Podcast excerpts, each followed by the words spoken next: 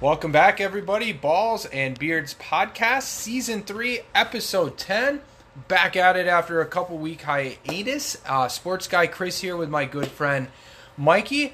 How you doing on this lovely uh, early evening here on Saturday of Fourth of July weekend, my friend? Yeah, you know what? Um, it's it's wet. It's hot as hell. Uh, It summer's is. here. It came in a Uh, hurry. But uh, you know, I am doing a okay. There's been a flurry of activity in the NBA. I say, as a Lakers So, fan, yeah. you've got to be pretty happy with uh, today. We'll get to that Yep. later. Yep. Um, I've got no complaints. Guys, big free agency stuff going on in the NBA. We're, we're a couple days in here, and we've got a lot to cover there. But before Yes, we get to all of that, including Mikey's Lakers making a lot of moves, my Bucks, yeah, bringing back a few guys. We'll touch on that a little bit too. But um, because of my little trip to Wisconsin, the last time we convened, the NBA Finals were still going on, although uh, they were pretty much wrapped up. But since then, of course, Denver um, went ahead, won that title. You know, a team that's been on the cusp for the last couple years couldn't seem to be healthy come playoff time. They were healthy this year, and Mikey, boy, did they look good, especially. Um, I mean, really, this whole playoff run. Yeah. Honestly, I Yeah, mean, yeah. you know what they did you know, to the Lakers and then and then to Miami. I mean, that just really wasn't much of a series either. So, hats off to Denver. Um, you know, probably one of the all-time great playoff performances um, in history by Joker. Probably didn't get talked about enough, but um, so, dude, um, Yeah. you know, Denver takes it home. What are your thoughts, man? You know what? Uh, first off, congratulations to uh, the Denver Nuggets on winning the 2022-2023 season uh, NBA championship. Uh, you know they they they were the number one seed in the Western Conference for you know after things kind of started settling down after the midway point of the season. You know the Denver Nuggets certainly looked as if they were going to be the the best team in the West. Um, and uh, you know it was. Uh,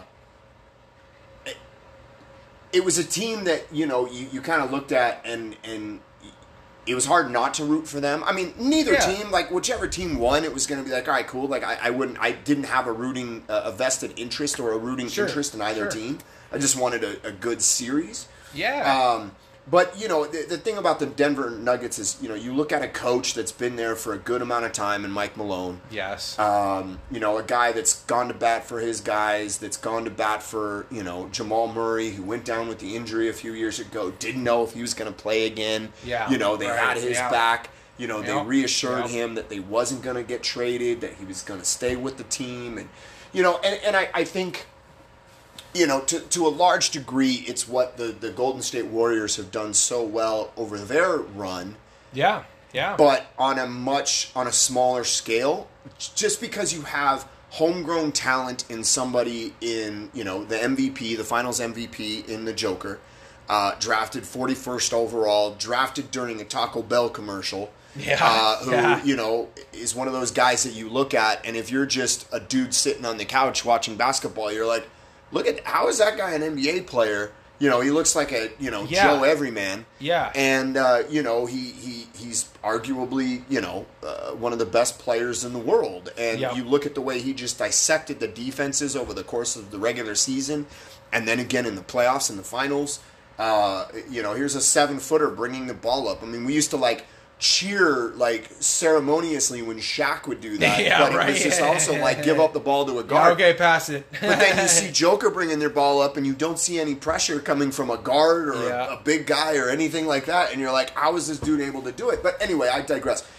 All I'm saying is, is that you had a team that was homegrown, that Yeah, that had yeah. guys in Jamal Murray, drafted him. Joker, they drafted him. Yep. Um, you know, Porter Michael Porter Jr., who went through an injury plagued couple years in his did, first yeah. season. Thought that maybe he was going to be a bust coming out of the draft with, you know, he had a high ceiling, Mm-hmm. you know, this tremendous potential, you know, but he ended up being not just an offensive guy, but he ended up being a pretty good defensive presence for them point, as Mikey. well. Yeah, he really did. Um, you know, uh, and then you kind of take a flyer on an Aaron Gordon. Uh, you bring him over from Orlando, and that, you kind of, right? Yeah. you know, give him a second wind and allow him to blossom. And, and he was a lot of times guarding the other team's best players. He was. yeah. Uh, but and he was still playing well.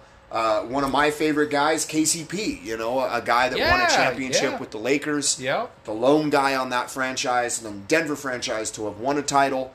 Um, and you know, at the ripe old age of what 26, 27, whatever he is, and you know, he was able, to guide them. Yeah. I, am just saying that like they they you you when these teams look at blueprints for how they want to be successful, and you look at the movement of guys like you know James Harden, who's yet again we'll get to him, but you know he's yet again asked for a trade, right? Yeah, yeah, You look at somebody like Kevin Durant who had something good going in OKC, and you know they disbanded the Westbrook Harden Durant experiment, and he's not been able to find a home since. I, Yeah. I, I mean, you know what's what's going to be the over under on his time in, in Phoenix? Is it going to be about a season and a half? yeah. Right. Uh, yeah. Before he's going to want out there because Yeah. he's just not having the success that he had at you know Mm-hmm. either in OKC or in Golden State.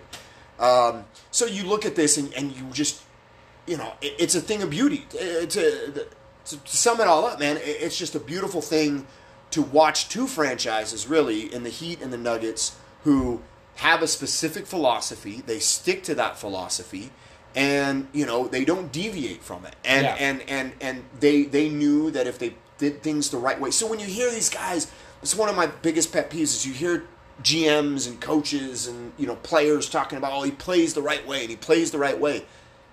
I think you watch these two series, these two teams, and you watch the Denver Nuggets, Chris, and you're like, that's the right way. yeah, yeah. Right. That's yeah. the right way. Like that was Yep. picture perfect, the right way. Complimentary basketball. Complimentary basketball, everybody knowing Yeah. their roles, and no one was bitching and complaining. No one was, Yeah. you know, oh, I'm not getting the spotlight. It was, Right. it was a shared thing. Yeah. It, it was just a thing of beauty, man. And and and you just, I, I, I couldn't be happier for that franchise or for that team. Uh, you know, kudos to them. Yeah. one hundred percent. And you know, it was just, those are my thoughts. I I think that's well said, Mikey. I I totally agree with you. I thought watching them, uh, to your point, was just uh, some very just beautiful basketball Yep. to watch, especially in today's NBA. Yeah, um, they can shoot the three, but watching Joker in the post, watching his ability to pass, knowing everybody knowing their role. Um, you know, Jamal Murray taking over games at times with his scoring ability when he Yeah. needed to. Um, and, and, you know, Joker, one game piling up 20 rebounds. The Yeah. next game, piling up 15 assists. Yeah. You know, uh, scoring 30 or 40 points while doing that. Right. And then one night, he scores 20. Jamal Murray scores 40, and they still win the game. Like, And there was a game too, if I'm not mistaken, where both of them had 30 point triple doubles. Both of them Jamal had Murray had made it by triple-doubles. one assist, Yeah. but yeah, he had they both had Yeah. triple doubles, to your 30 point you know, doubles. game one of the finals, Aaron Gordon, 12 points in the first quarter, and ended up with 14 for the game. But he was the guy with nobody was kicked scoring in the first quarter. He's like, I got you guys. Right. He scores. Rest of the game, everybody gets going. Okay, he goes Yeah. back to being that defensive guy, but just each guy stepping up. There was a game, a game or two. Michael Porter didn't score much, but his de- defensive prowess was there. He was getting double-digit rebounds through Mm-hmm. most of that series, and then there was a few games he was in double digits.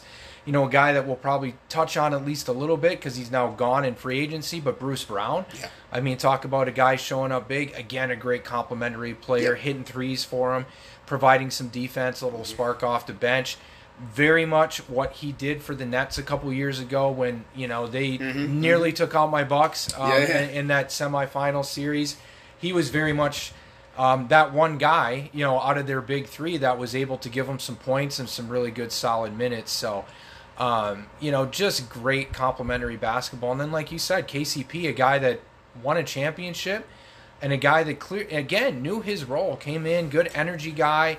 You know, uh, scored when they needed him to. You know, I think there was at least one game in the finals where he had 16. There's another one he had seven. So, I mean, when you're when your sixth or seventh guy can come in and give you stuff like that, not turn the ball over, it was great. It was Yeah. great to see. It just wasn't Christian Braun doing the same thing. Christian thing. Braun, Jeff yeah, Green coming yeah, in and it- giving some dude, minutes. It Yeah. was it was great. I totally agree with you. Fun basketball to watch, complimentary all the way around. Guys knowing their roles, guys able to hit threes but able to score in the paint. Mm-hmm. You know, uh, but not not just Joker. You know, other guys Oh, yeah. as well. So it was just like to your point, great great basketball to watch all the way around, and Miami as well. You know, a team that you knew was never going to be truly out of it. You know, they Yeah. to their credit, yeah, they lost that series four to one, but they scrapped the whole way. I Yep. mean, it, it was never a game where they went out, they got blown out by 30 or 40 points. They they were scrappy like they had been the whole playoffs. You know, um, Jimmy Butler, I, I think it was understandable. You, you you can only kind of play at that incredible. I'm going to score 45 a game level for so long. Right. And you start to run out of a little juice, and you get up with different matchups. And I think just the overall length and and defensive prowess, different guys that they could throw at him as far as Denver went. You know, just wasn't enough left in the tank. That's where you really needed to have maybe a, a healthy Tyler Herro and you know a full core guys, but um, you know, just hats off to them. Of course, we heard about it over and over, but all the undrafted guys make an impact, mm-hmm. and we'll touch on it too. Now, a couple of those guys getting some deals and going on to other teams as well, so Yep. really getting their opportunity. But it was a great finals. It Yep. was a finals, you know, going back to the beginning of the playoffs. I don't care what anybody out there says. Nobody, no expert, nobody out there. I doubt even the Heat play-by-play guy or the radio guys picked that finals to happen. So um, that's always fun to see as well. You know, it's like yeah, the the West is the wide open one. It- you know, it could be the Lakers or it could be the Warriors. And to the Lakers' credit, they got to the Western Finals as a Yes, seven. they did. So, Yes, they um, did. but you know, it ended up being uh, Denver in the end anyway. And on the East, we were all like, oh, it's got to be Boston or Milwaukee. Maybe the 76ers. Yep. Nobody else has a chance in hell. Nope. And here come the Heat. So, Correct. um, great, just great playoff series all the way around. But I'm, I'm with you. Kudos to Denver. Hats off. Uh, nice to see those guys get a title, um, and you know, uh, able to be healthy. And, Yes, sir. You know, with that core, you know, I know they lost Bruce Brown, but with the rest of that core, man, and, and those guys just maybe, maybe coming into their prime right now. Watch out. That team's going to be around for a few more years to come. I agree. I agree 100%. Absolutely. All right, brother. Well, we'll take a quick little segment break here, and then when we come back, guys, we have to jump in, of course, to the NBA free agency extravaganza that's Yes, going sir. on. We got a lot to cover. We'll take a quick break. We'll touch on that in a minute.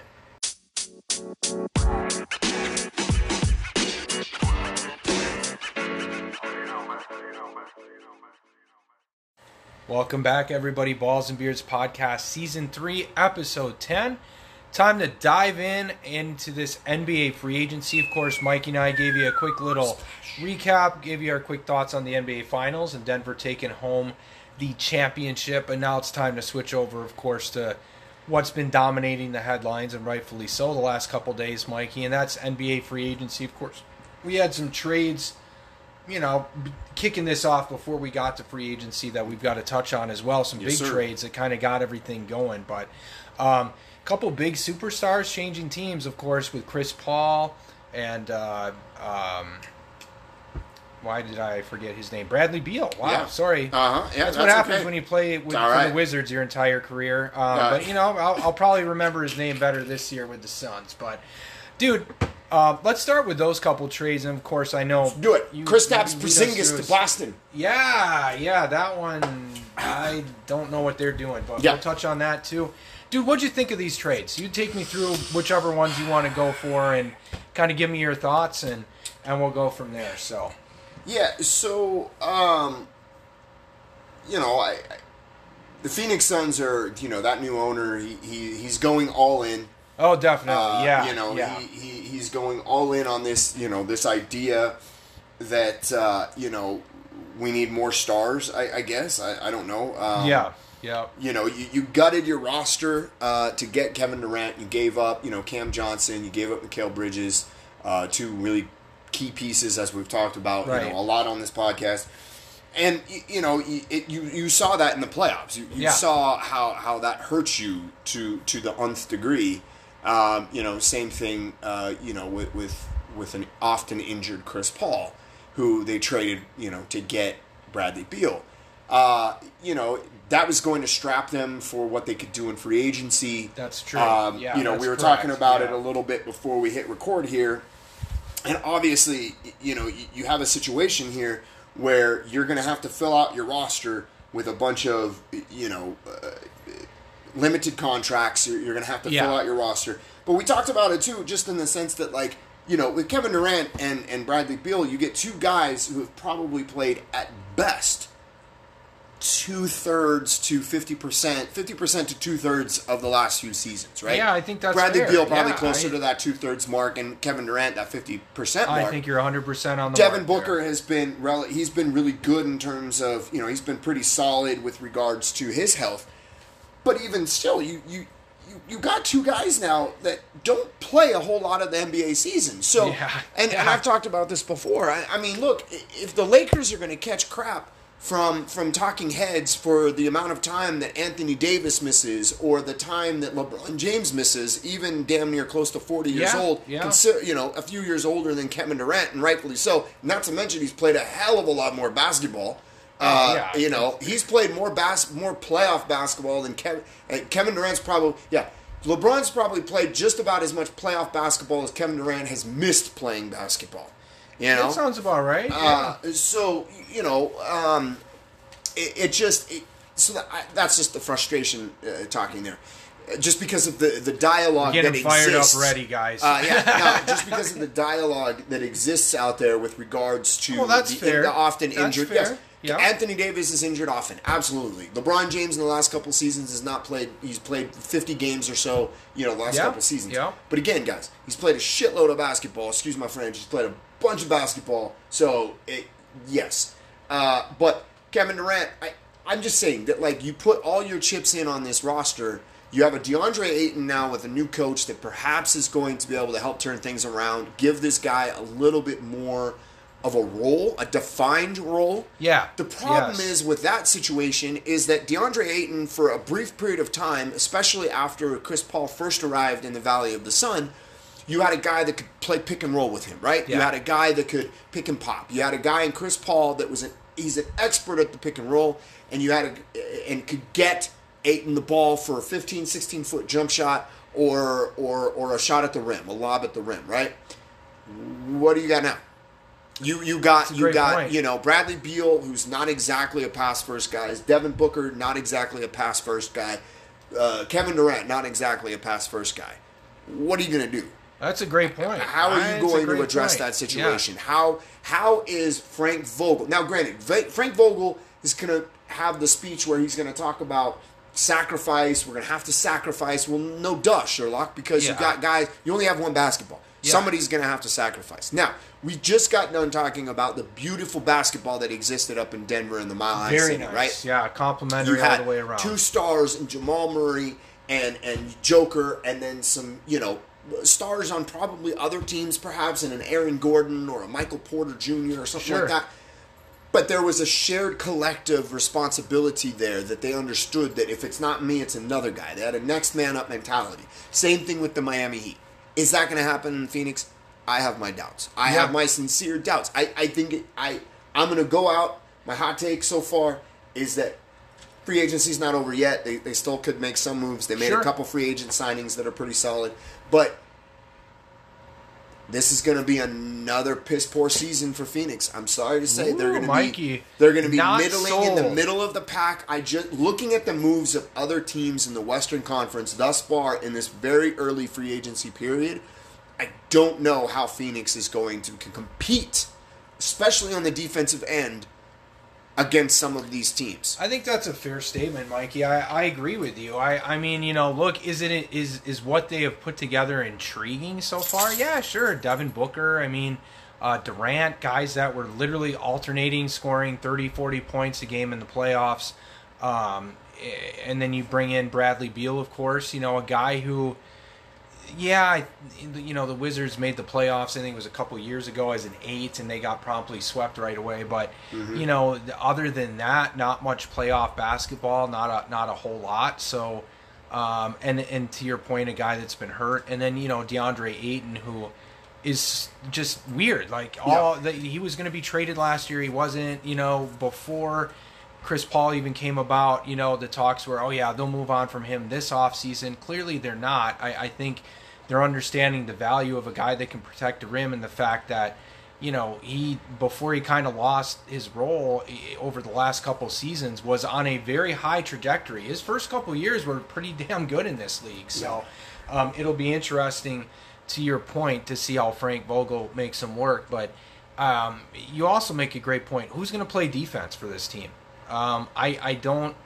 None of these guys are really lockdown defenders. Yeah, Ayton can provide you with some rim protection, but I, the depth was traded away, and and then like you said, with the other teams that are making moves here in the West, it's just, that lack of depth, and they're one injury from being just nothing. Honestly, I mean, one of those guys gets hurt, one of those big three in particular. I think they could maybe withstand a, a DeAndre Ayton injury, but one of those other three guys gets hurt, and it's going to be very difficult for them to go out and and win a playoff series against a team with any kind of talent. And the West is stacked with talent. You know, the East might have had some more top heavy teams, but the West from from top to bottom is is still a much tougher uh, conference in, in, my opinion. And and I think the playoffs, yeah, the Heat got there as an eight, but you know the the Warriors and Lakers.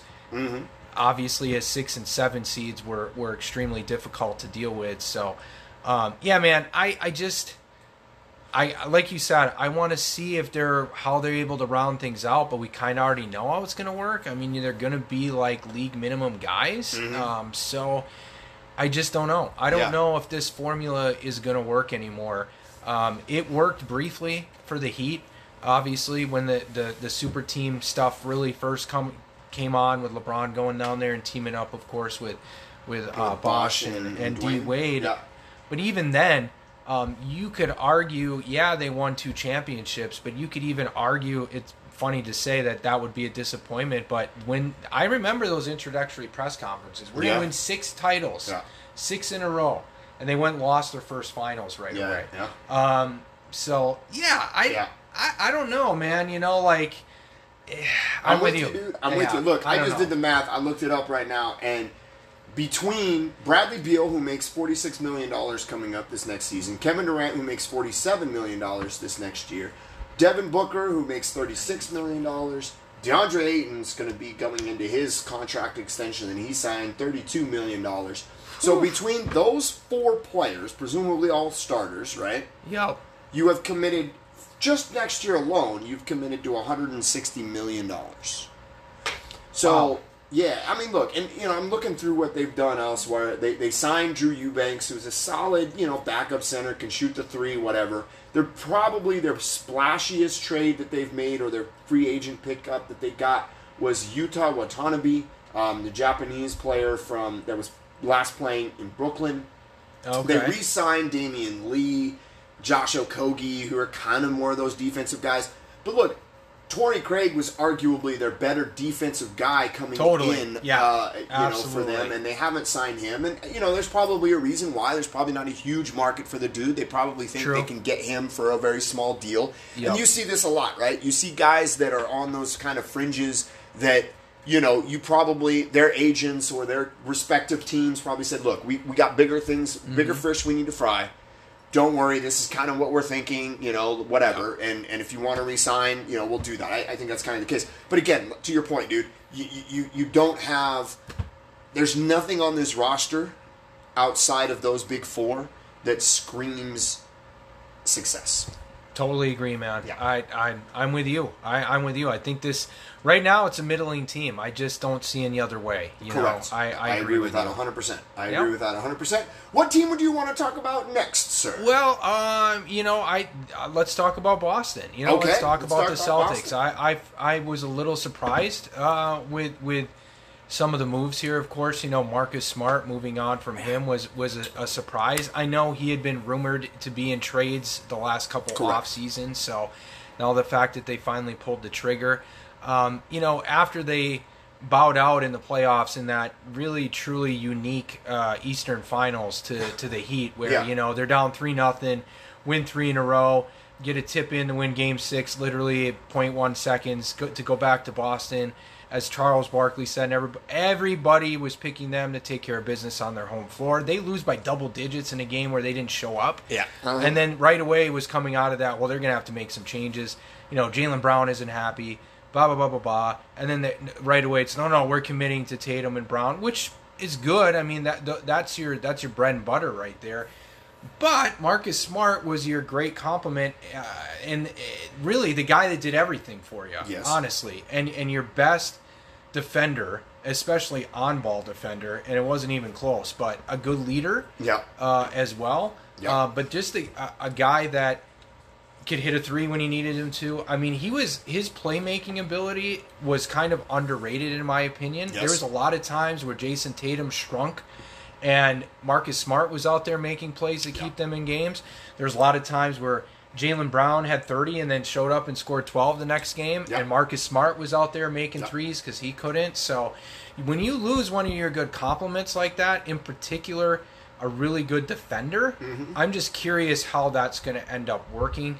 And then you know you bring in a guy like Porzingis, which I I mean I, I don't know that doesn't excite me at all. Maybe five years ago it would, but I just I don't know how how swapping making that swap in today's NBA where perimeter shooting and, and perimeter defense is is really at a premium and, mm-hmm. and I'm just not sold as Porzingis even being that great anymore. Yeah. Like he, he's just been traded around now the last couple years to crappy teams and didn't work out. I mean, we, we they sent him down to Dallas to try to make that work out with Luka, and, Yep. and it didn't work at all, Correct. honestly. Um, so I, I don't know. I, I Boston is still probably going to be there because they have most of these guys. Uh, but when they talked about making moves, I, I th- these weren't the moves I kind of saw coming, Mikey. To be honest with you, so I, as far as where the needle went, I don't think it went anywhere for Boston. To be honest with you, I, I'm just, I'm, I'm kind of curious. I'm just kind of Yeah. scratching my head a little bit, trying to figure out the rationale. So that's where I'm at with them. Okay. As a Lakers fan, Yeah. I'm sure you're ready to chime in. But Yeah, how do you feel, dude? Yeah. I mean, did these moves make sense to you, or, or are you kind of like me and trying to figure out exactly where they're going here? Yeah, so um, it's a head scratcher. Um, you know, I, I don't know. Again, we just got done talking about like Kevin Durant and and you know his often injury plagued uh, seasons, and Porzingis is no different. And, No, and, exactly. Yeah. you know, you, you already have a big in Robert Williams who's a considerable difference maker when he's actually out there on the floor. But Absolutely. then he's hurt more often than he's playing. True. You've got an older guy in Al Horford who, you know, he can shoot the three, but he's undersized. I mean, clearly, you know, this to me screams of what, and this is this is what happens, right? So, Denver Nuggets win the the title. Finals MVP is Nikola Jokic. Nikola Jokic is a seven footer who has nice, nice touch around the rim. He's got he's got the ability to shoot from range. Yes. He's got the Yeah. ability to kind of put Yeah. the ball on the floor with these kind of weird herky jerky moves. He's got excellent footwork, right? Et cetera, et cetera, et cetera.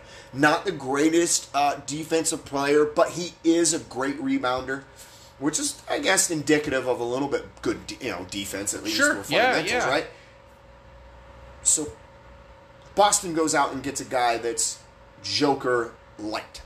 Yeah. Okay. Yeah. Doesn't have doesn't have the Yeah. weight or necessarily the ball handling Right. that Joker does. Right. But he's got scoring touch. Mike- he, he, he he's, That's he's, true. uh, Yeah. He's probably not he's not as good of a rebounder as Joker, but he's Yeah. seven feet tall. Yeah. So he, he kind of checks some of those boxes, right? Right. So you got to okay. think that perhaps Okay. He's not the playmaker. So that's the thing. You went and got a guy, it- but he's a playmaker to the point where he does have enough offense that he can help offset or make things potentially easier for Jaylen Brown or and Jayson Tatum. I just think that he clogs up the offense too much. I, I, I don't think he's going to be on the floor a lot. And then he goes. He's never really played with the expect. He's never played for a team, even in Dallas. And Justin, you can correct me if I'm wrong on this, buddy, but outside of Dallas and playing with Luka, and even then, I don't think the expectations there are nearly going to be as high as they will No. be in Boston. You're talking you about a team that for the 100% last right. several years Yep. has been the favorites to win the East or the Yeah. uh, uh, a favorite to win the title. And now you go to that team that bring yes, they traded away Marcus Smart, uh, you know, um, but you're keeping a lot of your core intact, right? You got Tatum, you got Brown, you got Brogdon, you're keeping Derrick White, you're keeping Robert Williams, Al Horford, Payton, Payton Pritchard. Uh, Yeah. in- so I you mean, bring in bringing guys- all those dudes. bringing back. those guys yeah. back. Yeah. Yeah. Which is The expectations are not changing. No, the no, expectations are they're- staying right where they are, if not more. And then you look at the to win a fact that finals. you know James Harden most likely is going to be putting on a new uniform last year. So now Philly, what are their expectations? Get to them soon. sure. But like, so now how are you gonna how are you gonna monitor that? How, how are you gonna deal with that? Is this a Ben Simmons situation where you got a guy that's going to be hurt, that's going to be fielding questions about like, hey, dude, how about your durability? Hey, dude, Yeah. how about you know? Yeah, that's. I agree. I, it was just an interesting swap Yep. out to me for a guy who is overwhelmingly been healthy Correct. and and provides you know some certain things for you. You made a good point as far as like trying to emulate you know what Denver had and trying to get a Joker light or even a Joker ultra light uh, maybe in in Porzingis. But again, to your point, he's also a guy that is not always available to be on the floor. Correct. So uh, When when the Lakers were winning titles and Shaq was winning MVPs, what did every team in the NBA do? Every seven footer that was coming out of Europe or the, or college, teams were stacking up on. Oh yeah, they were drafting all these guys. Yeah, Not necessarily for any reason other than to have a seven footer to guard Shaq, and and and have six fouls on the on the bench. That's right. Yeah, So that I think that to me is what is what Boston doing. So I would like to now yeah, of course. Yeah, move on to Sounds the team good. that Marcus Smart is now going to be playing for. A Okay, team that I all think right. has made some pretty solid moves. Yes, yes. I, I think they've looked at what how their season ended. I think they're looking at how. Uh, uh, not just in the regular season uh, with Ja Morant's suspension, but also with the way things went down against the Lakers in the playoffs, Yes. in the first round there, and how they just completely did not live up to any expectations. And that is the Memphis Grizzlies. Uh, you know, I think this is a team that uh, you know has made some brilliant moves. For one, you went out and traded and got Marcus Smart, so you knew after you know the I, I poke Bears situation and Dillon Brooks and all the kind of the shenanigans that went on with yep, that yep. you knew that Dillon Brooks wasn't coming back. That was that was evident, and that was pretty much said to to a T. Uh, you know, after they lost to the Lakers. Totally. And you got a massive And upgrade you got an upgrade in. Marcus Smart, a guy that can back up his All way game, around. has Yep. got some some offense to speak of, Yep. um, and is a guy that can help Ja Morant. Yep. Play fits very well into the whole Memphis grind style, style of basketball. He really does, dude. I've been a big Smart fan ever since his days at Oklahoma Me State too. in college. He was a guy that originally for that draft year, he was a guy that was linked for the Lakers for a brief period Ooh, of time. Can you imagine that? Uh, Wow. Correct. Another guy, that another brilliant Yep. move that I think um, they did because they didn't make a lot of moves thus far. Uh, uh, you know, but they went out and got Derrick Rose. Yeah. Uh, yeah. and that yeah. move, whereas Marcus Smart, yeah, maybe to some degree it's to help Ja Morant, but I think he was more of just like, well, we can't deal with Dillon Brooks anymore. Yes. So let's yeah. go get Marcus Smart. We gave up not a lot to get Yep. him. Beautiful Yep. move. Derrick Rose, I think he is that veteran presence that this roster, outside of Steven Adams, Yeah. is a guy that now can come in here.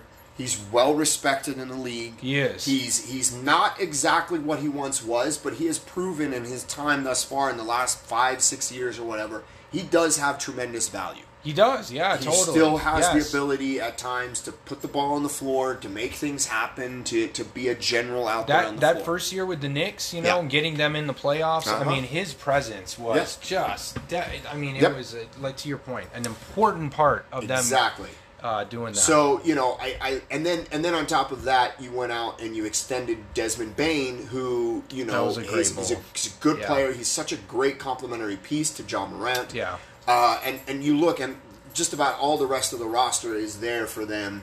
Um, and they only have lost to Dillon Brooks, who's now gone to Houston, um, or rumored to go to Houston. but, Right, you know, right. It's probably gonna happen. Uh, Tyus Jones is another guy that they lost. Um, they lost him to Washington. Washington went out and picked him up. So again, I like the moves that Memphis is making. Uh, you know, they they they they're keeping a lot of their core guys. They're bringing in guys to help Ja Morant, Yeah. and and Yeah. they're helping guys. They're they're bringing in guys rather. Excuse me. That because. Don't forget, Ja Morant has now been suspended for the first 25 That's games of correct, season yeah, because of the yeah. second gun incident, Yeah. which you know we didn't we haven't even been recording since that went down and You that was correct, a, yeah. that was 25 games so i think was a sham but uh, I agree. uh, it should have been more but now you bring in guys with Derrick Rose, Marcus Smart. They can help weather this storm of, Totally. of missing That's a great out point. on on Ja. Yeah. Neither one of those guys has the athleticism Oh, or the electric no, of course factor not. of Ja. But they can steady the ship. They can still provide defense. They can provide some offense.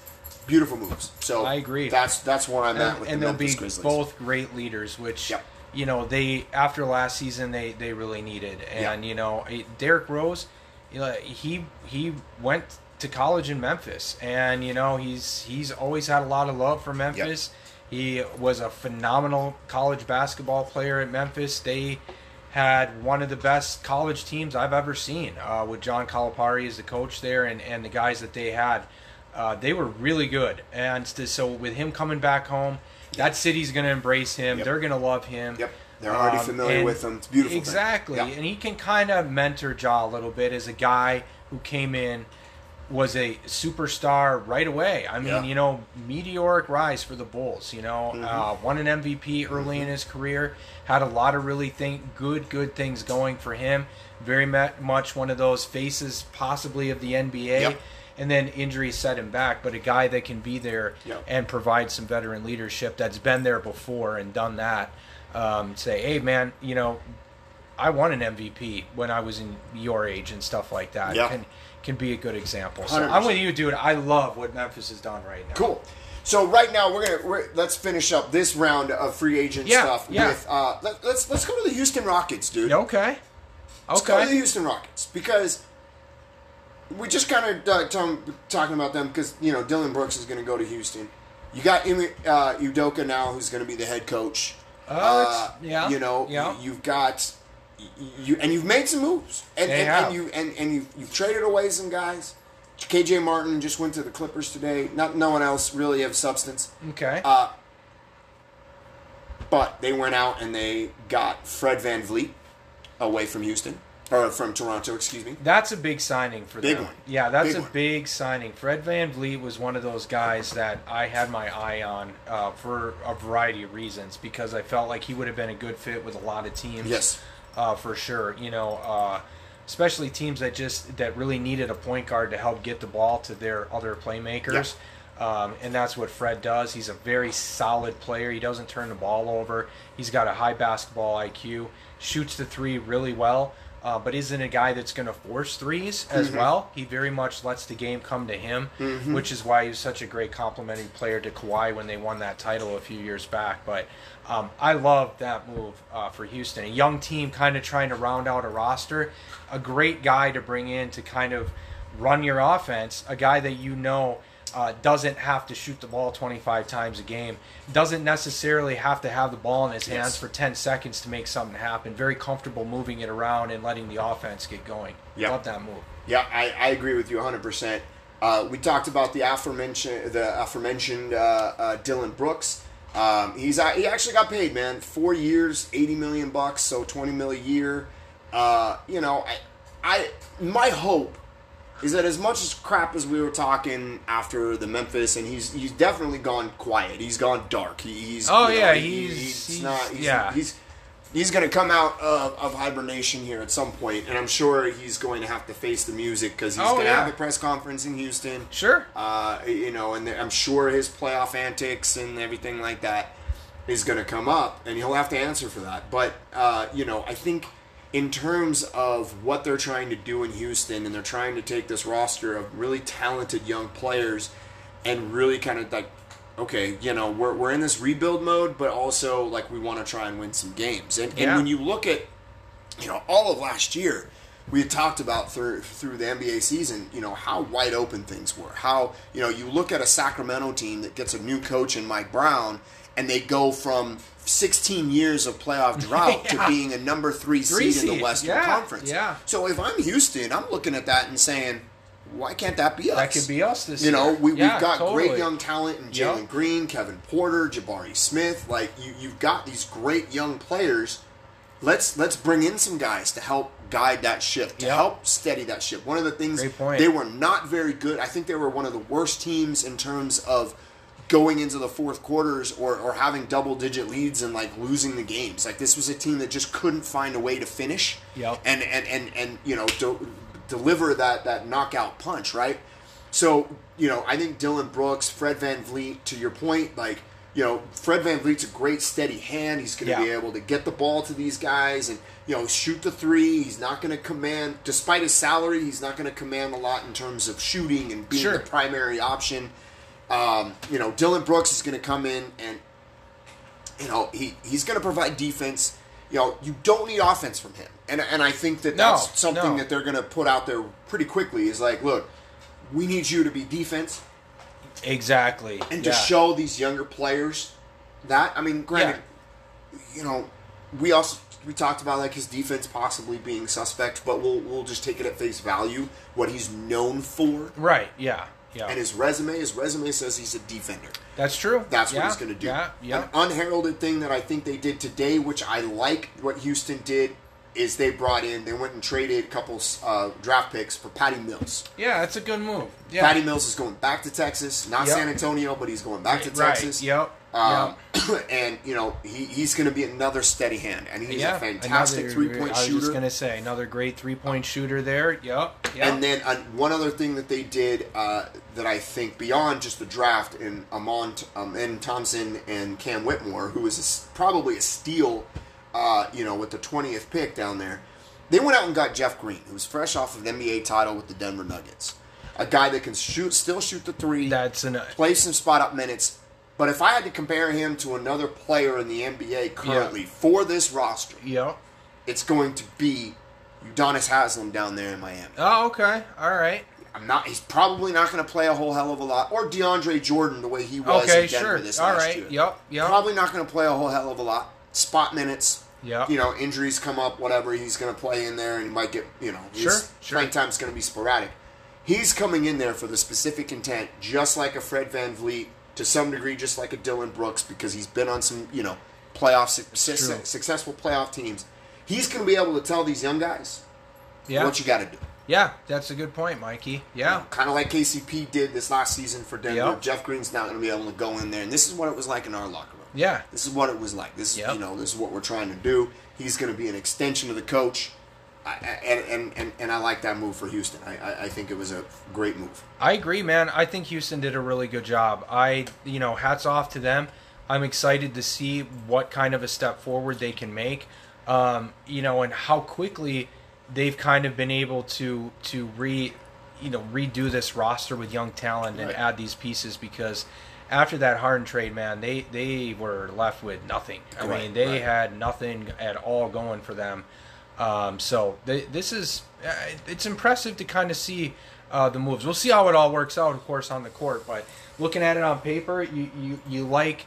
Um, and you broke it down really nicely as far as all of these other guys, their roles, a lot, you know, that veteran kind of leadership as well working in there. But I I like the moves a lot. It's going to be they're going to be one of the intriguing teams to see, you know, just how much they can improve. Um, and you know, will they be next year's you know Sacramento? To your point, they very well could be. Right, right. Uh, with these moves, so um, they certainly they're going to be a fun team to watch. I Yeah. think you know, and a team to kind of keep your eye on um, to see. I Um, agree. yeah. I agree. All right, folks. So here's what we're gonna do. We're gonna take a segment break. When we come back, we're gonna break down some other moves, some other free agent moves, some some teams um, that have made some you know some splashy additions, and uh, other teams that have kind of kept things together. We'll catch you on the flip, guys.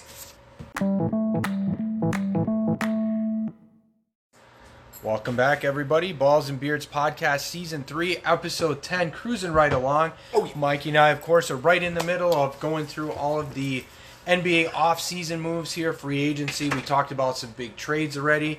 We hit on a couple teams. We talked about the Celtics, uh, what the Grizzlies have done, what the Rockets have done.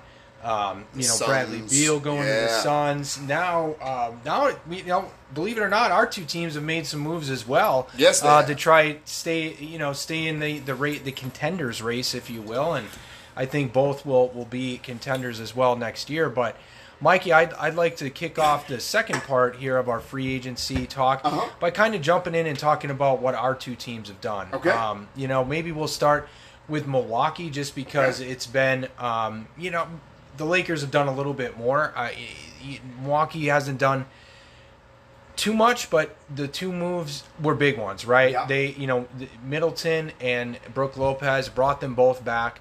Um, you know, Middleton, of course, opted out of that last year, but everybody felt like he was going to just get a different, longer Correct. deal, and that's exactly what happened.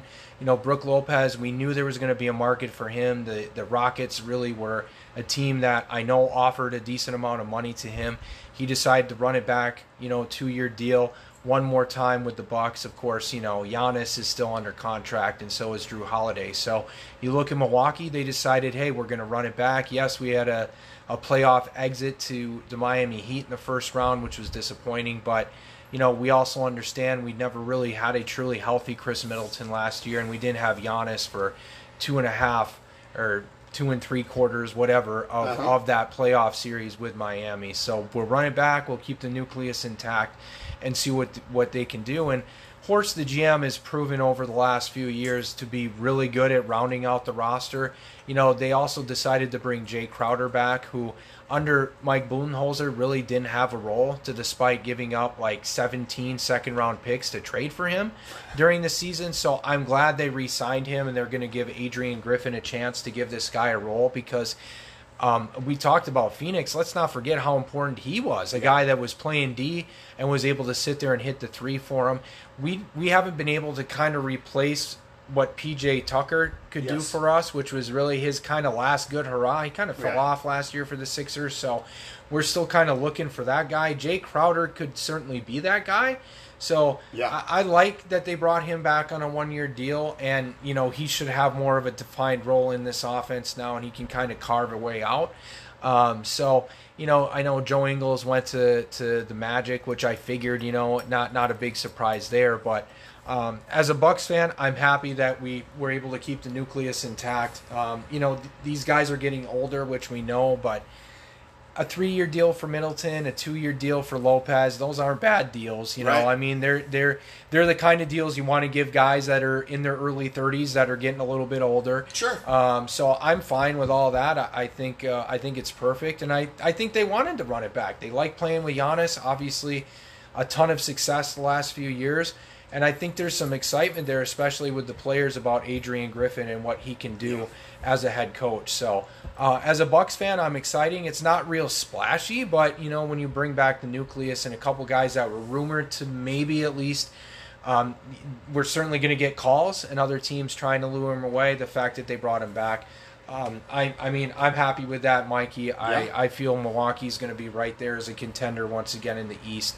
Um, you know, one of one of the top contenders right there, probably with Boston, and we see what Miami finishes doing. But um, I, I would have them, you know, right there. And now, you know, the the hope is there's no offseason surgery this time around for Khris Middleton, so we can go into next year with with a, a healthy roster all the way around and see what that can do. So, um, dude, what are your thoughts?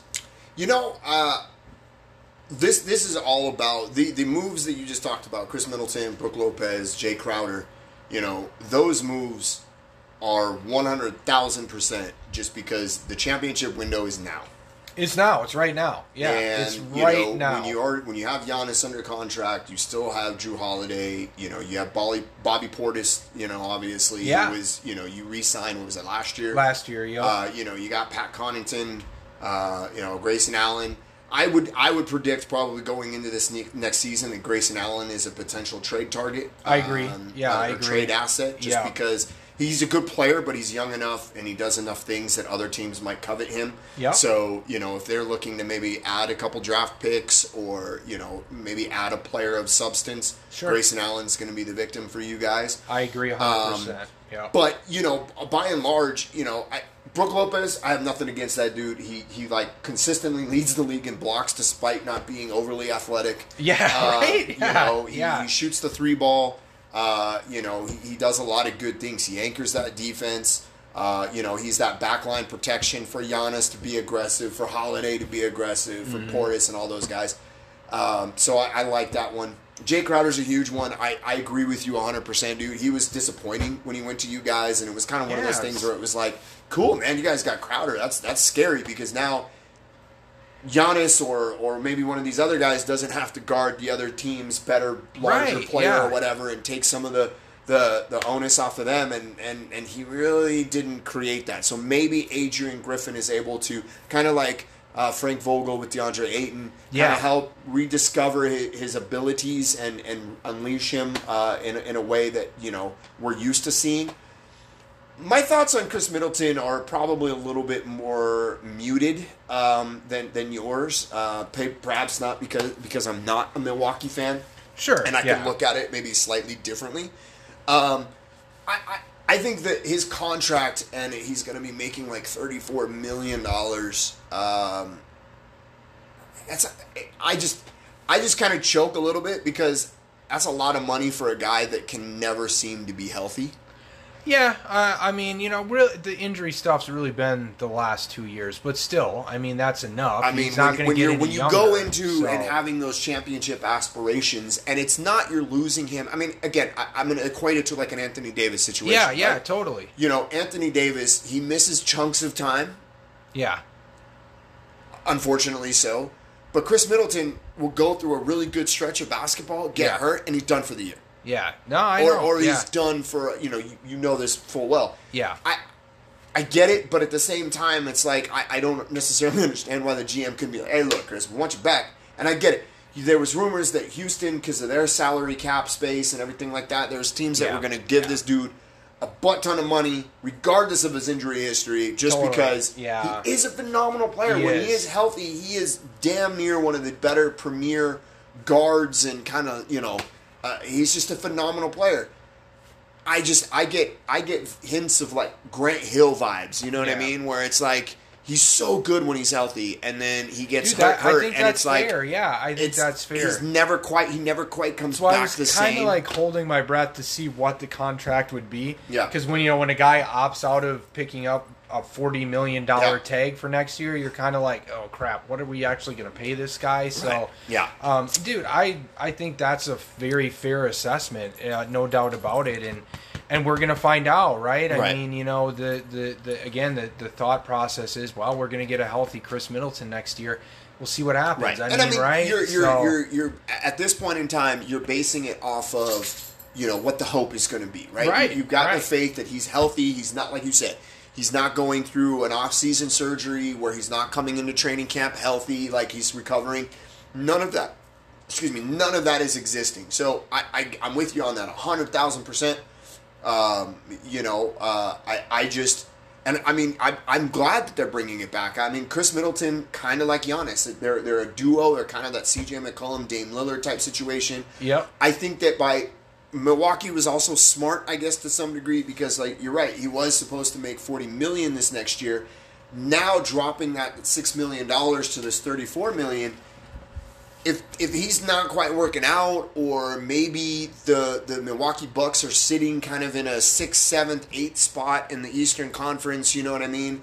Maybe then there you you feel out like, hey, look, Khris Middleton's on a slightly smaller contract. It's Yeah, right. Yeah, years. yeah. You know, what Yeah. if we package him with Grayson Allen Yeah. and you see if there's a guy out there that you could trade for that is going to in, in, inject some, Right. some life into this roster. Yeah. Uh, uh, because kind of like what we talked about with Jayson Tatum, Jaylen Brown, and Marcus Smart, right? You had three guys. You saw Marcus Smart now go to the Grizzlies, right? Uh, this last couple years, you saw C.J. McCollum, Dame Lillard, great duo, going out there, battling it out, doing all these kinds of things, and then it was kind of like, okay, well, at some point in time, you got to look at your roster and say, okay, well, we're not getting rid of Giannis. Oh yeah, Chris right, Middleton yeah. is that next piece. Let's see what we can get for him. Yeah. I wouldn't be surprised. Uh, but I like what you guys are doing. I, I think on paper, everything that you guys have going on, you, you're going to go into the uh, probably as the Eastern Conference favorites. I don't know how it's going to happen, but I don't know how people can put a Porzingis team in Boston ahead of I the would Bucks. agree. Yeah. Uh, you know, Miami. There's who knows what's going to happen. With Right. them. Anyway, I like I like what you guys have done. I, I'm just more hesitant Yeah. on on the Khris Middleton. And I think that's completely fair, dude. I I totally I totally get where you're coming from there. And Yeah. and you know, if it does go south, that very well could be a scenario that ends up happening, Yeah. right? You know, you might have to be realistic about it and say, okay, this is our best asset that we can float, um, and see what happens. See So, what we can get for yeah, him. Yeah. totally, dude. All right, dude. What you got? Who we Uh, doing? Who we going? We got to go to your Lakers, man. Oh, I, I, okay. don't, I can't it. wait any longer. Okay, I, you know, it. I you you guys already know. You know, I was banging the drum the whole time. I don't care what they do as long as they bring back Austin Reaves. And you know, they made some other moves uh, today before they were able to secure Austin Reaves. But number one, um, that one top of the list, big move right there. Number two, they've avoided this. Um, folly, in my opinion, of other teams and and resisted the oh let's go add a third star. They didn't, um, you know, try to get a Kyrie pairing. They didn't jump in the James Harden sweepstakes. Uh, they didn't jump in the Chris Paul sweepstakes. As good as Chris Paul has been, he's 38 and would not have done much for the Lakers, in my opinion, except take up valuable money that would have prevented you from rounding out your roster, which you spent beautifully, my friend. So I set the table. I got to let you bring out the goods now. But um, kudos on the Austin Reaves signings. But that was just really the cherry on top of the cake, my friend, or uh, uh, on the sundae. Uh, Mikee, lead us through the moves that your your Lakers have made, and uh, you know we'll we'll discuss those. But um, yeah, my friend, it's been a busy day.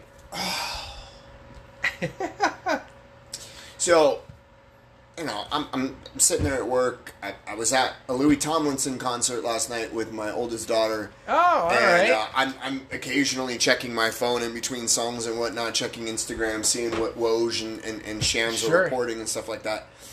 And I'm like, look, and, and at one point, my best friend John texted me or whatnot, and we signed somebody. I forgot who it was, and, and it was like, yeah, but what about Austin? Yeah, yeah, and and yeah. we were kind of talking about it in our little thread there, you know, with with Justin, and it's Yes, like, yeah. yeah, I don't care I, what's going on with Austin. I, like, I really do not care about really anything that we're doing. I, I, I will process the moves that we are making. I, I just want to know what's going on with Austin. yeah, I, yeah. I, I because look, one of my favorite Lakers over the last decade or so has been was was and still is Austin, uh, Alex Caruso yeah, he was great. homegrown guy, uh, you know, Yeah. came in undrafted, two way contract, played for the G League, uh, was a two year was promoted to a two way player, ended up spending a significant amount of time with the Lakers and the and the and the big league team. Uh, signed a, a regular season contract, ended up fitting incredibly well uh, with LeBron James. Played his hearts out defensively, you know, shot the ball, could jump out of the gym. Just an exciting, electric player that was just so rad and you know, and then the Lakers let him walk, and and you, you know, and and that was a very sad day. They let him go to Chicago, and it was just one of those things where it was like, what are you thinking? And it, and it was one of those off seasons where Rob Pelinka decides to go a completely different direction. And my worry going into this off season was that once again we captured lightning in a bottle, right? Like we had, we made we made the the, the move to get Rui. We made the Yes, move to to get uh, uh, you know Malik Beasley and and and Vanderbilt and D'Angelo Russell and next thing you know, and Austin, we have this emerging Austin Reaves, you know, and and Wenyen Gabriel and, and all playing around LeBron and AD and playing very very well, and we ended up going from not in the playoff picture, having one of the best records post All Star break in the NBA, and and and we play the first two games of the play-in tournament. We make it as the the seventh seed, eight seventh seed, and then we beat the Memphis Grizzlies, who were the two seed, right? Like mm-hmm. then we go and we beat the Golden State Warriors, Defending right? The defending yeah. champ Warriors, right? And then we get swept by the Denver Nuggets, but we made it to the Western Conference Finals. Western Conference No one thought we were going to make They're it that starting far. two and ten.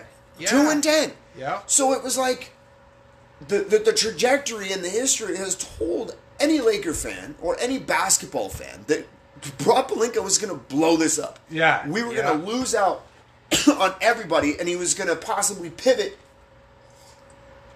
to. I'm getting so excited! I need water, guys Yeah. Um, he was going to pivot, and you know, right away yesterday morning or Thursday or whatever it was, you know, Kyrie Irving first thing in free agency is going to meet with the Clippers and the Lakers, and it was like, oh god, here we go.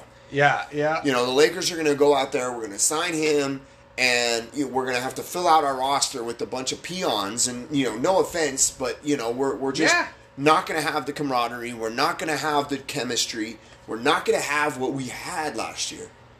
We got Austin Reaves Yeah. thank the Lord Yeah. we got Austin Reaves. So having said that, congratulations, Austin Reaves. Yes. Super excited for you. four years, fifty million bucks, whatever it is. From what I was reading earlier, Woj was reporting on it, or Shams. They they basically gave this dude. He's got a fifteen percent trade kicker or something like that. So if they end, he ends up getting traded, he gets a fifteen percent bonus on top of his salary. They gave him as much front loaded money as they possibly could. They did everything that was legally allowed in the CBA to give to this dude to make sure he signed with us. Yep. And you know, I kept watching Instagram and whatnot. Like, okay, he's going to sign an offer sheet. He's gonna, but you're seeing like Fred VanVleet go to Houston. We were talking about this in Yeah, the basketball yeah. thread, and you know, Justin was kind of worried about this, and I'm like, I was worried too, but at the same time, it was like, yeah, but no other teams are signing this dude. Like, Yeah, you- yeah, you, had the yeah. Spurs or Houston or some of these teams that were rumored to be in the mix for Reaves, and they were making moves on their own. They were making other So moves. you know, yeah. clearly the Lakers put it out there like, nah, he ain't going nowhere. Yeah. So yeah. anyway, so congratulations to him. The next one, Rui Hachimura. Glad he's coming back. Super stoked. He really came into his own in the playoffs. There, he seemed Yeah, to really kind totally, of yeah, find his niche.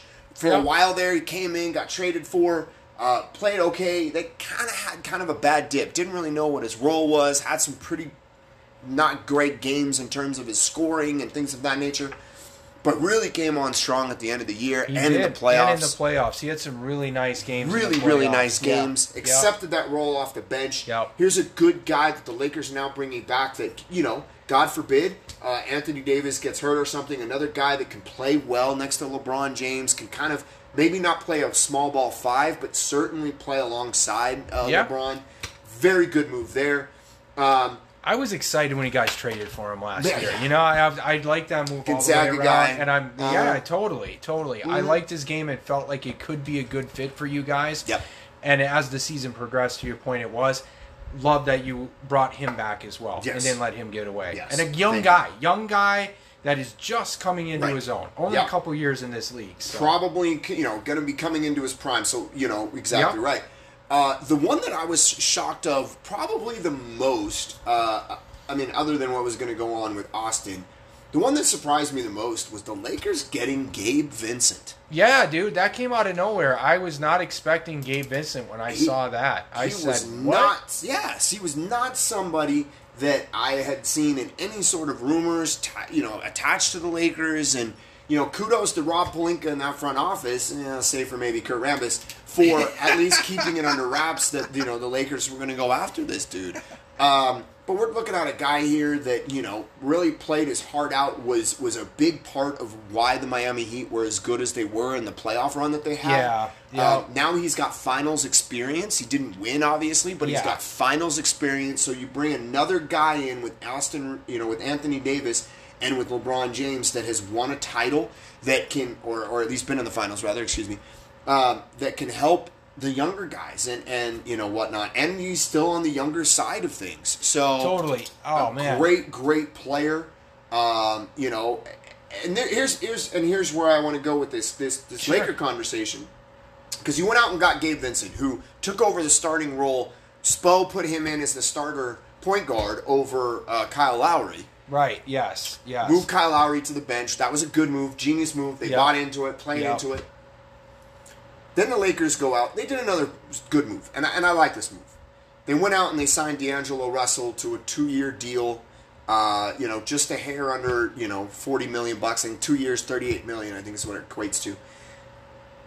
So Yeah. D'Angelo Russell presumably is the starting point guard, right? I Yeah. mean, Gabe or or is Gabe Vincent the starter and and D'Angelo because D'Angelo was not a very good. He wasn't a presence in the, the Western Conference Finals. He was not, but w- the meter really started to change for you guys once you traded for him, Correct. right? He had a great, great second half of the season for you guys, and then, like you said, each playoff series kind of just vanished a little bit more and a little bit more to the point he was kind of non-existent against Yeah. the Nuggets completely. So, um, yeah, now you bring in Gabe Vincent. Now he's either going to get pushed, right, Right. or or he comes off the bench, but it gives you options and great options Right. at that. And yeah, man, my, only, and it- my, my my my thing is Yeah.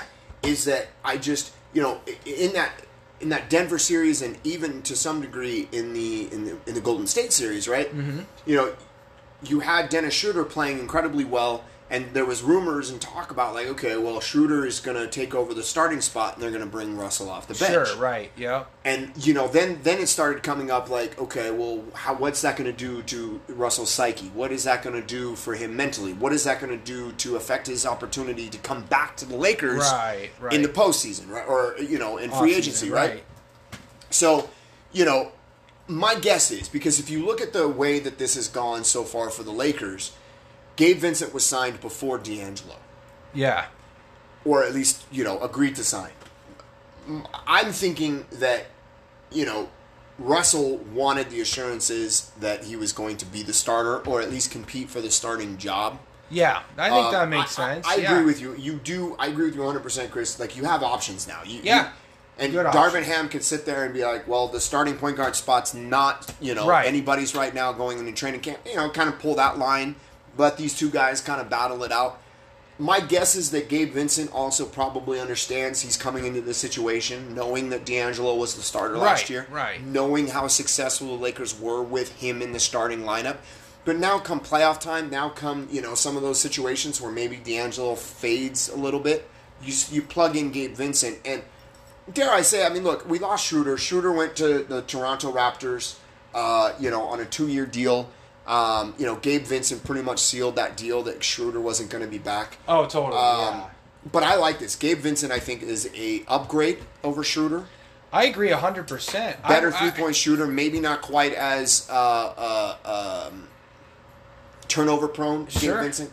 I never heard of this guy until the playoffs, and what he did against my Bucks, and then to every other team in this Yeah. playoffs, I will not forget Gabe Vincent anytime Well, soon. Well, wasn't he like the MVP of that first round? I he mean, against much your wa- Bucks, Well, it was Jimmy Butler, but or in that second round. in that second round, it was him. Yeah, totally. I mean, this guy was legit hitting five threes a game throughout the whole playoffs. I mean, really, really good coming out of nowhere. But um, and then I, I like the fact that he's going to a situation with you guys where it's not this. Okay, you you made a run. You kind of you you burst onto the scene. Now I'm going to go to a team hoping to have this expanded role, and I need to have all this other stuff. No, he's he's still coming into the Lakers as a role player, building off of the success he just had. Good point. Uh, that's great. and the point. fact that you know that, that you're you're bringing this guy in without the expectation of, all right, pal, here you go. You need to play 35 Yeah. minutes tonight. And you need to score 20 a game, and blah blah blah. Nope.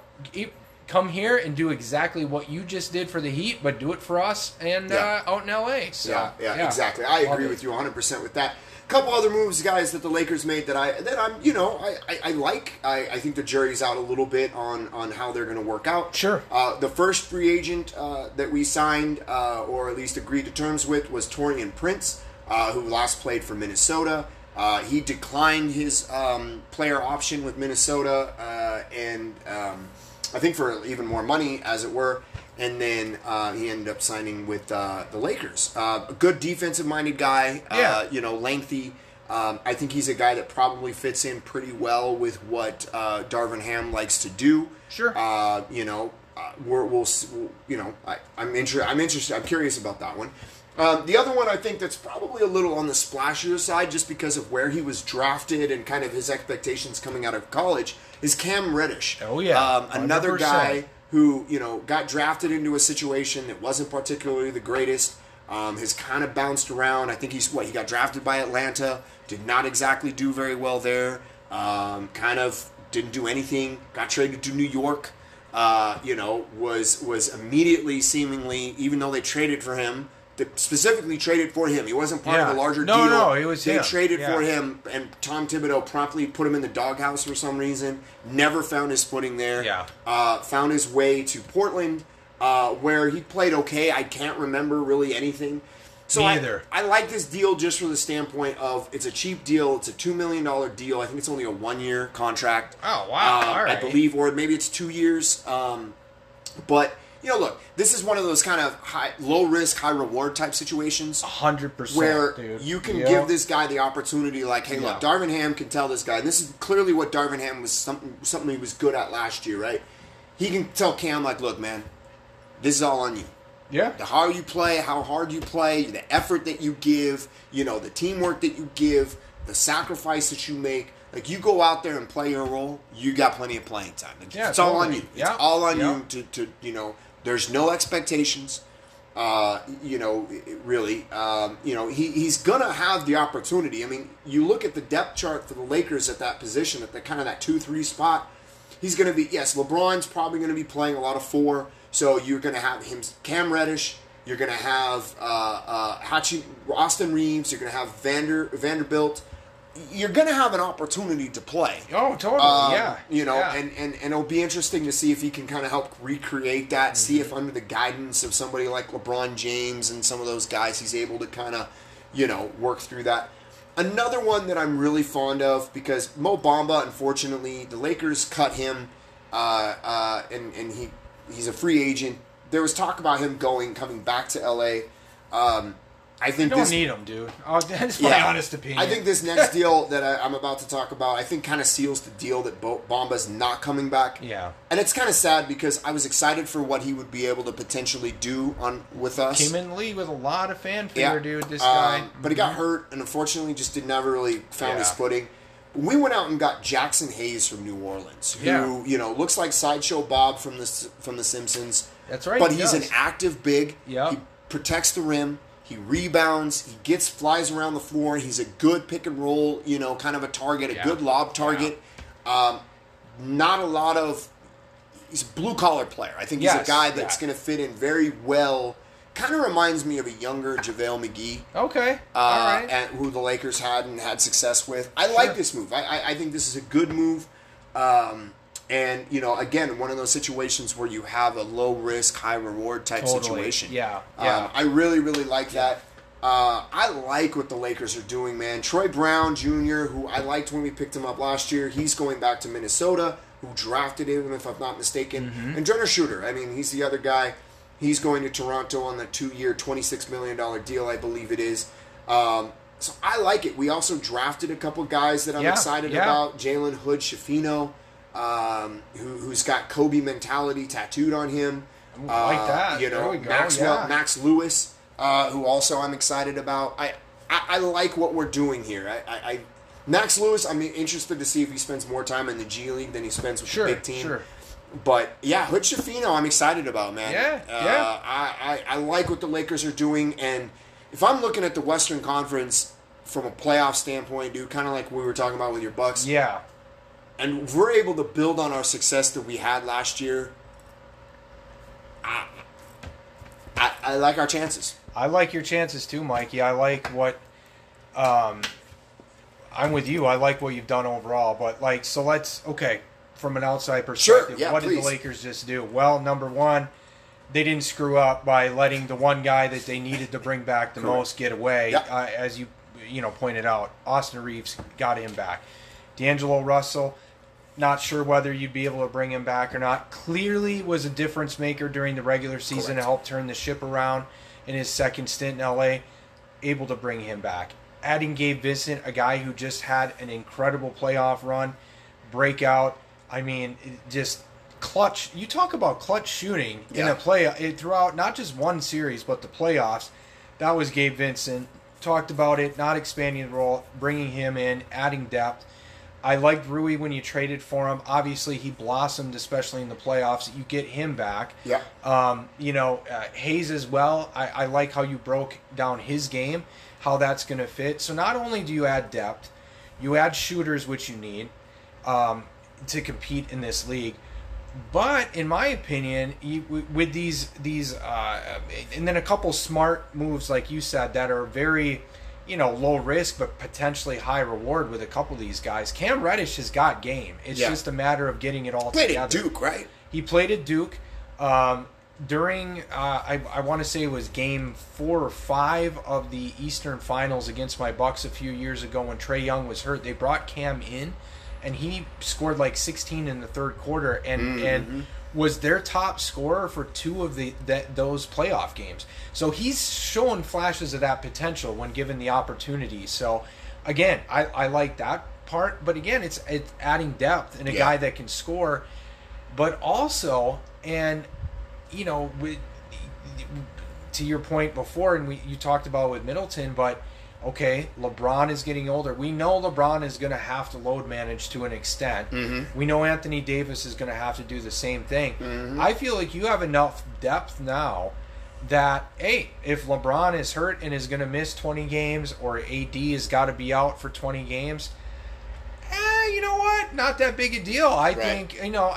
Again, I mean, it's The always going be a talent level deal. doesn't drop off a It, cliff. do, it doesn't go off a cliff like Correct. it did before. You've got depth and you've got options and guys that have shown glimpses of doing it before. You Yes. know, is Cam Reddish going to be LeBron? No, but could he step in on a night LeBron's off and give you 20 points? Yeah, he could Yeah. do that very easily, especially with the other shooters you have on the floor. You guys are going to be difficult to guard no matter what five guys are out there now because you've got shooters everywhere Mm-hmm. and you've got different guys that ha- bring different things to the table at every position. Rui is very much a different kind of player than AD is, but I would say he's quicker.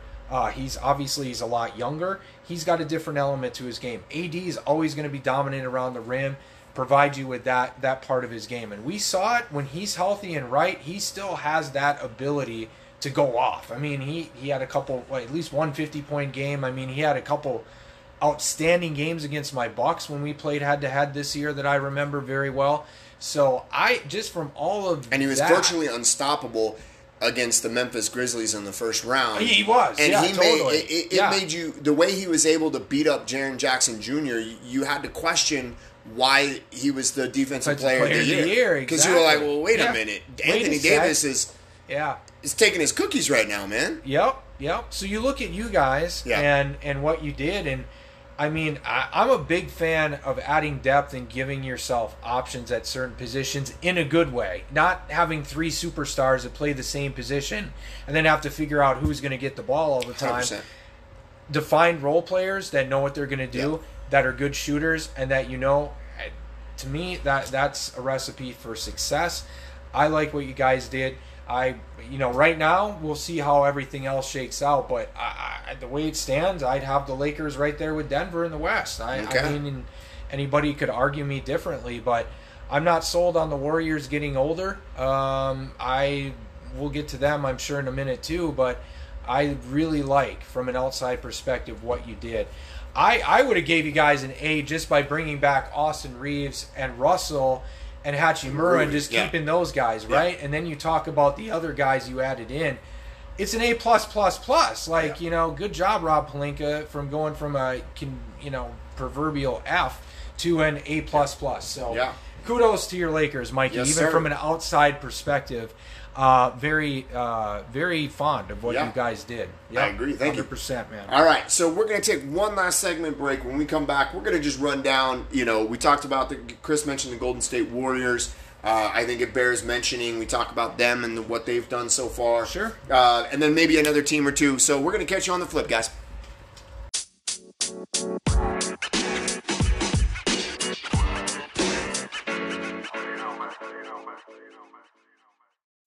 Welcome back, everybody. Balls and Beards podcast, season three, episode ten, cruising right along. Mikey and I, of course, have been taking you all through NBA free agency and the flurry of moves to start everything off. The last segment, we devoted some time to our two teams, of course, the Bucks and the Lakers. Yeah. um, very high marks from both of us with what those teams have have done. Maybe we'll finally see that uh, finals, you know, next year. You know, going way way early preview here, but you know we got a lot to to get to before that would happen. But needless to say, Mikey, I think our two teams have given us something to be excited about going into next year. Agreed. That being said, we need to touch on a couple more big franchises before we put our you know uh, ribbon on this NBA free agency extravaganza, and then we'll be back Yep. to talk about some other things when the dust settles. But let's go up to Golden State, my friend, where Okay. you know we're a year removed from the Warriors adding another title to this, you know, latest dynasty streak here. But Yes, yes. you know, um, couple moves. Uh, Draymond Green, of course, was was one of the big names. Would they bring him back? Would he finish his career there? Would he end up going somewhere else? We got the answer. They brought him back. I, in my opinion, a little bit more money than I expected, but they really love what he does. And when you know Steve Kerr goes and gives a press conference and says we aren't winning anything without Draymond Green. I mean, it kind of leaves the front office with a you know hands tied situation. Correct, but correct. the uh, the bigger move, in my opinion, out of those was trading Jordan Poole and then bringing in Chris Paul, of Yeah. course. Um, Mikey, Yeah. before I, I give my thoughts on Yep. that, I'm super intrigued to get your thoughts on those moves, those couple in particular, Okay. and how you feel about the Warriors right now um, going into next year. Is this a team that can get back to winning another title, or do we still need to see what else they can do, if anything, this offseason? What's your opinion on this roster after these couple moves? Yeah, so I, I mean, I think okay. Look, I, I think they're kind of head scratchers. Uh, Draymond is not a head scratcher. Dray, No, Draymond's no, not. yeah. Uh, I, you know, i as much as people like to talk, ourselves included, about you know the prospect of Draymond going to you know a Lakers team or, or going to another you know some other franchise, he very much kind of like Steph Curry. I think at this point, you know, there's certain guys that you just you don't see them wearing any other jersey No, uh, other no. than what they are.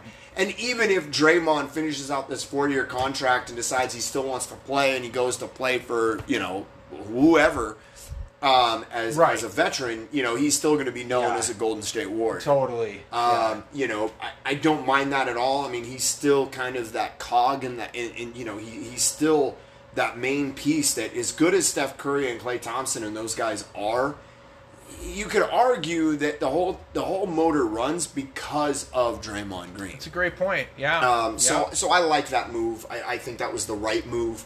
I agree. Uh, I agree. You know, I, I think Jordan Poole being traded was interesting just from the standpoint that he was kind of the, Bob Myers, who's no longer with the team as the president GM. Right, He kind of right. was playing this like we're gonna we're gonna have our foot in two different pools, right? He was gonna have like the win now with Klay and and Curry and Draymond Sure. and then we're gonna have the like let's build for the future with Jordan Poole, uh, Patrick Baldwin, Yeah, uh, yeah. uh, Jonathan Kuminga, Yeah, Kuminga, Moody, yeah. like Wiggins to some degree. So we're gonna Sure. we're gonna kind of put in two different pools, right? Two different lanes. No no pun intended, Jordan. um, and then, but I think kind of last year was kind of the start of, of the end of that because you had Draymond punching Jordan Poole. They never Right. seemed to be clicking or, or gelling Yeah. after that. They seemed just kind of off. So they needed a reset. Jordan Poole probably needed a reset. I agree. Just signed that I massive agree. contract. Yep. He really did not have a great, kind of like Dillon. Brooks in the first round. Jordan Poole had a terrible second round against the Lakers. He didn't, uh, you know, yeah, we kept yeah. like texting and stuff like that, watching games and whatnot, whether it was us or uh, Sure. other friends of mine, and it was like I'm just waiting for Jordan Poole to start going Go off and hitting yeah. three, four, five threes, Yeah. and like all of a sudden turns it around and we lose, you know, and that never happened. Didn't happen. No. Uh, in fact, he was taking terrible shots, god awful shots. Yeah. Um, So I'm not, I'm, you know, DiVincenzo, he didn't quite fit in in Golden State. No, Um, so I'm no. not surprised about him No, either. leaving. The one that just baffles me, this is the head scratcher, is Chris Paul. I, I don't I don't get this one. Because you have a guy who's very methodical, who is very by the book, plays the pick and roll. Uh, you know, he's still a re- he's a solid, you know, mid-range shooter. He's a pretty good three-point shooter. It's not what he once was defensively because he was crafty defensively. Yeah, he was. Yeah. Yeah. Um, yep. I'm not quite sure. So unless you're playing pick and pop, where Steph Curry is setting the screen, or Wiggins, or or Klay Thompson setting the screen, and then rolling out to the three point shot and allowing Chris Paul to either get to the rim, where he's okay. He's still old, so you know I, I don't know. He's not quite a finisher around the rim anymore. I, I, I don't know how this works offensively or defensively for the Golden State Warriors. Right. Yeah. I, I've got I- way too many question marks with regards to this. I, I don't I don't know. And you know, originally when this move happened, you know, the, the, the rumor immediately was like, oh, well, they're going to waive him. They're they're going to cut Right, him, yeah. and he's going to go sign somewhere else.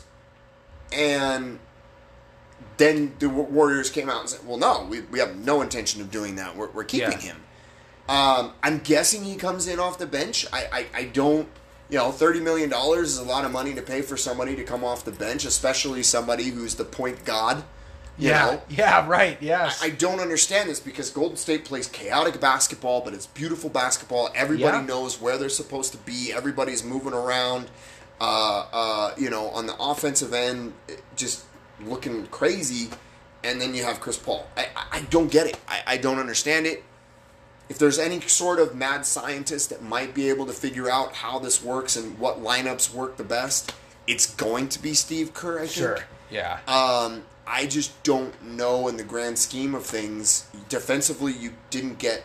Maybe it's a wash because Jordan Poole wasn't exactly a great defender either, Chris. But, but Chris Paul's older, so at least Jordan Poole had the foot speed presumably to keep up Yeah, with some yeah. other players. Chris Paul doesn't have that. Chris Paul is also hurt. yeah. I, I don't know about this one, man. Yeah, I don't know. I I kind of, you know, felt the same way. You know, I wasn't surprised that Jordan Poole was traded because I don't know, man. We talked about it, of course, you know, last year on the podcast and everything. But I just you, you can't you can't have an incident like they had before the season Yeah. started and have it become public like that and then expect that guy To to, work around. out there anymore. It's just not going to happen. So, um, and he- honestly, but, you know, people can say what they want about him, but um, I I wouldn't have been real happy last year either Yeah. because you gave me a contract. One dude punches me in the face. Somebody from that organization leaks that tape out to the public. I'm not going to be real happy about that because that's a closed practice. So somebody from that organization let that out. That's the bottom line. So I'm probably not going to be real thrilled. I'm going to have a hard time buying in 100% because the you know the one time my competitive juices start to pick up, I get punched in the face. No, so I figured that wasn't going to work out. So the trading part, but to get older and significantly older, and bring in health questions with it is is my big question mark with that. I did not expect the Warriors to be any any kind of Chris Paul market. You know, I thought very much. Um, you know, the the Clippers seem like the logical team to me for him to go back to. So I thought you made great points. I, I'm not really sure how he fits yet 100% offensively, but with Steve Kerr and the veteran team that they have there, you know, they'll probably figure out a way to make it work. Uh, it's really the defensive side, um, you know, for me because here's the other te- the other thing. I mean, how your Lakers are now presently built, Denver lost Bruce Brown, but they have everybody else coming back. How does this Golden State team, first and foremost, stack up with those two teams? And I don't, you know, hey, Steph's great. You brought Draymond back, but this is an older team now, and I I don't know if Chris Paul helps you in any way, you know, beat a Lakers or Right. beat a Nuggets right now. Be, I just I don't know. Um, it's intriguing, that's for sure. I mean, if there was one place for Chris Paul to go to have a really good chance to win a title, probably here, you know, because they didn't have to also gut the team to bring him in too, right? So like I don't, you know, the Lakers, I I don't it would have handicapped you from being able to make the signings that you guys did. So I guess one team for this guy to go to to really try to chase that championship, it, it makes sense in that regard. Yeah. But um, as you kind of broke down, I, I just it'll be interesting to see how he fits. More importantly, if he's going to be healthy come the playoffs, and you know how that swap out essentially works for Jordan Poole, uh, you know, for Chris Paul. Yeah. That's going to be interesting. But I'm with you. It, I, it's kind of a head scratcher. And, you know, I'm not probably going to have Golden State much higher than where they finished last year going into next year, probably around that sixth spot. Yeah. Um, so, yeah, I, I don't know. It's a little bit of a head scratcher, with you. dude. I'm Yeah. with you, man. Yeah. I, we are in agreement on that. Um, the other team, real quick, Yeah. that, you know, kind of went out there and and you know they've they've done they've done some pretty good things. Um, is uh, Justin's Dallas Mavericks? Yeah. Um, yeah. You know, uh, obviously the big the big news there is you know Kyrie agreeing to stay on a what four year deal, three four year deal, uh, 126 million dollars, uh, ridiculous amount of money. Yes. Uh, you know, to continue on with this Kyrie Irving, Luka Doncic uh, experiment. Um, you know, but I, I- think for me, the moves that they've done thus far have been their peripheral moves. Chris. Yeah, right. Yes, You know, uh, yeah. uh, they went out and they got uh, a, a, guy that's been rumored in trade rumors for a couple seasons now out of Sacramento, uh, Holmes, the center, Richaun Holmes, uh, Yes. who, who kind of fell out of the rotation. He was playing very well. And then, you know, Mike Brown kind of came in there, whatever, and he wasn't playing as much. Uh, obviously, Sabonis came in and everything like that. But he's a good, active, big body that, you know, he can rebound. He's, he's physical. Uh, you know, he's a good pick and roll type player. I think he's going to be an excellent target for either Kyrie or Luka. Um, I like that move for them. I, I, in his like third or fourth stint now with Dallas, the, the, the Dallas Mavericks go out and they get Seth Curry. Yeah, the- yeah. the- Justin was excited about Yeah, he was. Justin. He, He was. was. because I mean, look, Yeah. you know, uh, Curry, uh, he's he's a Curry, and he shoots the three ball. He shoots Totally. incredibly well. Yeah. He's competitive. Uh, he obviously knows that team. He, he does know Luka. Yeah. Um, Yeah. You know, he, he, he that's a great pickup for them. I agree. Another one that just happened here within the last, ooh, you know, thirty minutes to an hour or so. got the Ooh, got okay, across the yeah. waiver wire here, um, and that is they agreed to terms on a, a contract with Dante Exum, who out of Australia, who was kind of this point guard prospect. He too was linked to the Lakers at one point in time going Ah, into that draft. Because that was the draft, if I'm not mistaken, that D'Angelo Russell came out of. Oh, okay. And um, you know, a, a kind of a lengthy, you know, combo guard type of a player, ball handler, uh, more of a defensive minded type of a dude. Um, so I like that move. I mean, I think kind of like the Lakers' moves of Prince and Cam Reddish. I like the move of Exum just because I think it's a low risk, high reward type Okay. situation. Yeah. You know, he's, Yeah, he's been away from the NBA. He's had a couple more years to mature.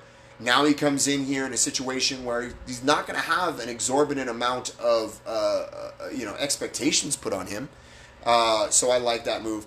The other thing that they did, uh, uh, kind of under the radar, is they re-signed Dwight Powell, um, who was Oh, also a pretty big piece Yeah, for them in, in terms of you know what they like to do okay. and whatnot. I hadn't heard so that one yet. I like that. I do like what Dallas has done. I, I think Jason Kidd's got some good pieces there now to, to be able to work things out. Yeah. And, you know, expectations are going to be high, uh, you know, without a doubt.